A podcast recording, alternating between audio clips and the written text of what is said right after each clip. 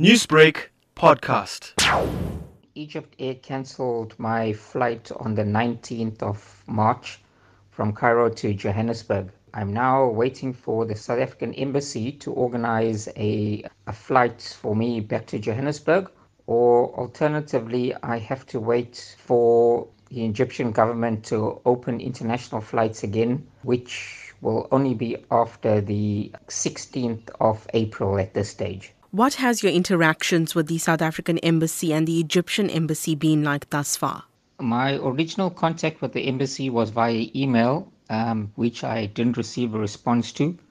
I had to physically go to the embassy here in Cairo where I met with a representative from the embassy. He's been very helpful. I've been communicating with him daily now, and he's been keeping me updates on the progress of their negotiations with the Egyptian uh, government about a flight back to South Africa. How long have you been stuck in Egypt for, and what has this time been like for you to be away from your friends and family? I left South Africa on the 9th of March and I was supposed to have returned uh, to South Africa on the 20th. When Egypt Air originally um, cancelled my flight, um, the Egyptian Gymnastics Federation very kindly put me up at the National Training Center here in Cairo, but the government closed the um, training center on the 24th of March.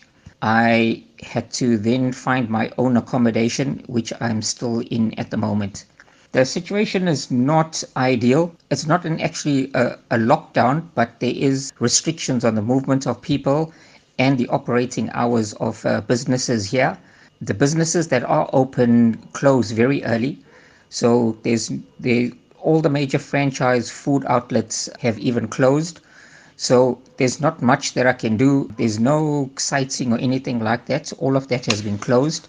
So basically, I just sit in my hotel room. Um, also just from a health perspective, I want to be as healthy as I can. So if there is a flight early, and if I do happen to get onto that flight, I'll have to go through some sort of screening beforehand before I can get onto the flight. So I'm really trying to stay as healthy as I can.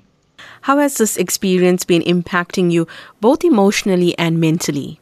I'm trying to be positive, and it's uh, not an easy thing but it helps that I'm getting messages from family and friends back home on a daily basis.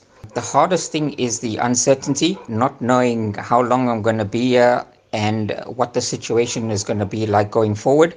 At the moment, if the South African government doesn't reach some sort of um, uh, um, outcome with the Egyptian government on getting us back early, it means that I've still got another 15 days here at the minimum and to be stuck in a foreign country all on my own, not understanding the language, is going to really test my my resolve.